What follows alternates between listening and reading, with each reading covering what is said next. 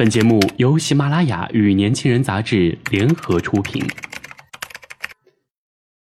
年轻是一次最有收获的阅读，我们的态度不在成功学的书单里。年轻人，年轻人 FM，让你杀死那个无聊的自己。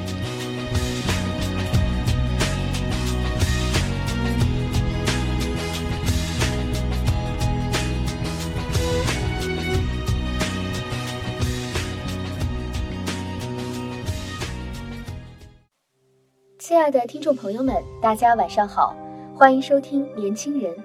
在今天的年轻人当中，想和大家分享的这篇文章，讲述的是《诗经》中最动人的八句：“投我以木桃，报之以琼瑶，匪报也，永以为好也。”这句诗词的大意是：你送我木桃，我拿美玉回报你，并不是为了答谢你，只期盼情谊永好。木桃和美玉，看似是不对等的回报，相识相爱的美好情感，情人间的珍重感激，远远超过了玉石的价值，将玉石赠送也不显得贵重。正所谓一求无价宝，难得有情郎。而台湾著名作家琼瑶，《还珠格格》烟雨蒙蒙，一帘幽梦的作者，其笔名也正取源于此诗。生死契阔，与子成说。执子之手，与子偕老。击鼓本是一首战争诗，诗中男子愿战争的降临，愿争义无归期，愿生死聚散。想起曾经对女生的约定，我要拉着你的手，和你一起老去，无论生死，我们都要在一起。然而残酷的战争却让他违背自己的诺言，硬生生将他和情人分离。巧笑倩兮。美目盼兮。说到美人的诗句，最钟爱的要数这两句：柔题凝脂固然美，也只是形态的静美；巧笑倩兮，美目盼兮，靓丽生动，气韵灵动。那楚楚动人的笑靥和顾盼生辉的秋波，是怎样的千娇百媚，令人销魂摄魄。神韵才是最动心的。桃之夭夭，灼灼其华。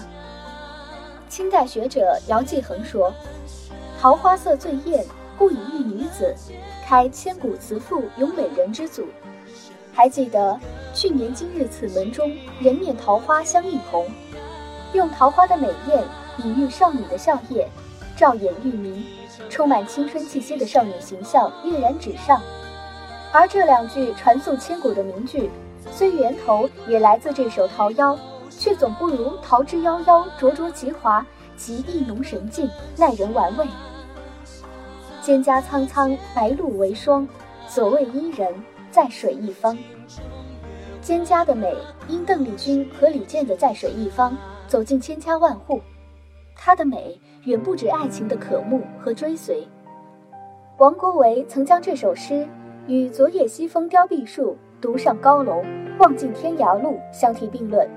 认为两者最得风人情志，这显然是着眼于他的意境，包含人生的象征意蕴。在水一方的伊人，可以是触及不到的暗恋对象，可以是事业的追求，可以是生活的渴望。它具备难以穷尽的人生哲理意味。风雨如晦，鸡鸣不已，既见君子，云胡不喜？这天风雨交加。昏天暗地，屋外金声四起，女子不禁思念起心上人来。正在这几乎绝望的凄风苦雨之时，怀人的女子竟意外见到了久别的情郎，骤见欢心，自可想见。大概此时凄风苦雨中的群鸡乱鸣，也变成了煦风春雨时的群鸡欢唱。正所谓哀景写乐，倍增其情。昔我往矣，杨柳依依；今我来思，雨雪霏霏。采薇本是九树之族在归途中的追忆畅谈之作。这两句大意是：回想当初出征时，杨柳依依随风吹；如今回家路途中，大雪纷纷满天飞。士兵在回家路上黯然神伤，感慨时光流逝，军旅艰辛无比。而自己的生命却在战争中慢慢虚耗，现在多被引用在情人的离合聚散中。比彩消息，一日不见，如三秋兮。乐哉心相知，忧哉生别离。热恋中的情人，耳鬓相磨，朝夕厮守，恨不得将你我捏成泥。一个你你中有我，一个你我中有你。分离对他们是极大的痛苦，即使是短暂的分别，情人也会觉得时光很漫长，难以忍耐。今天的年轻人到这里就结束了，感谢您的收听，我是主播舒杰。想了解更多关于年轻人 FM 的信息，请关注微信公众号 youngs 一九八一，或直接搜索“年轻人”即可。